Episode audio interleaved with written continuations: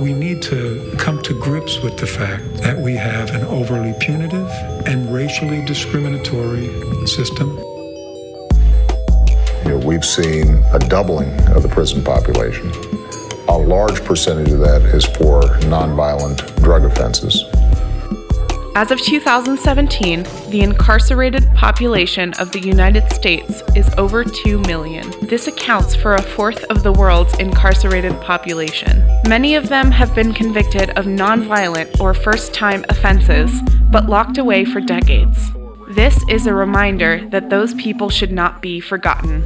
This is why we need to tell their stories. Welcome to Tell Their Stories, a multimedia project that focuses on telling the stories of people affected by long term incarceration.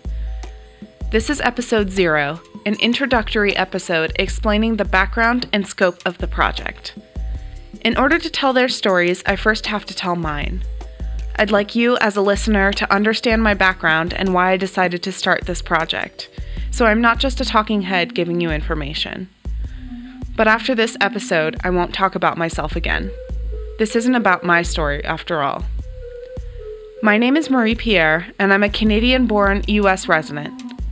I have a bachelor's degree in photography, and a few months after graduating, I decided to go back to school and pursue an associate's in administration of justice. As a non American, I'm really troubled by the acceptance of the state of the criminal justice system I grew up around. Of the 2 million incarcerated individuals in the United States, 10% of them are in California, the state I've called home since I was three. It's impossible to ignore jails and prisons as a core of the American landscape. Yet, I feel like we as a society do a pretty great job of ignoring the state of the people trapped inside them. So that's the short version of what led me here my experience as a photographer, writer, and storyteller, and my education in criminal justice meshed in a funny way to create this project.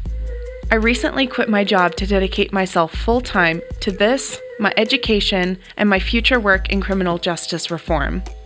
And that sums up everything you need to know about me. Right now, you're listening to the Tell Their Stories podcast, but the project is in fact much more broad. Not every person will be able to tell me their stories vocally. Some will be sharing through letters written from inside the institution where they've been incarcerated. So the project will consist of lots of different types of media.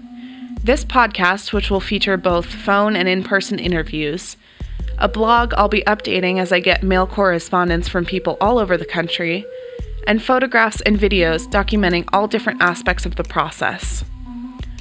I want Tell Their Stories to be expansive and versatile in order to allow room for as many different narratives as possible, so it will take on many different forms and media as it progresses and grows.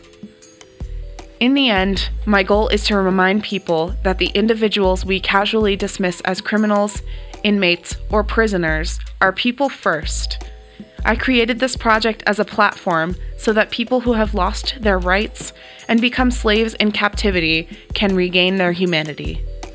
I want to let them speak, and I want them to be heard. I want them to tell their stories.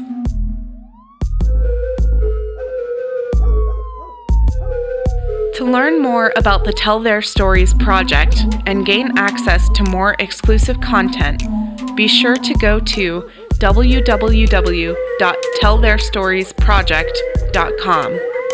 You can also find Tell Their Stories on Instagram, Twitter, and Facebook, linked on the site. If you're interested in telling your story, please visit www.telltheirstoriesproject.com slash contact.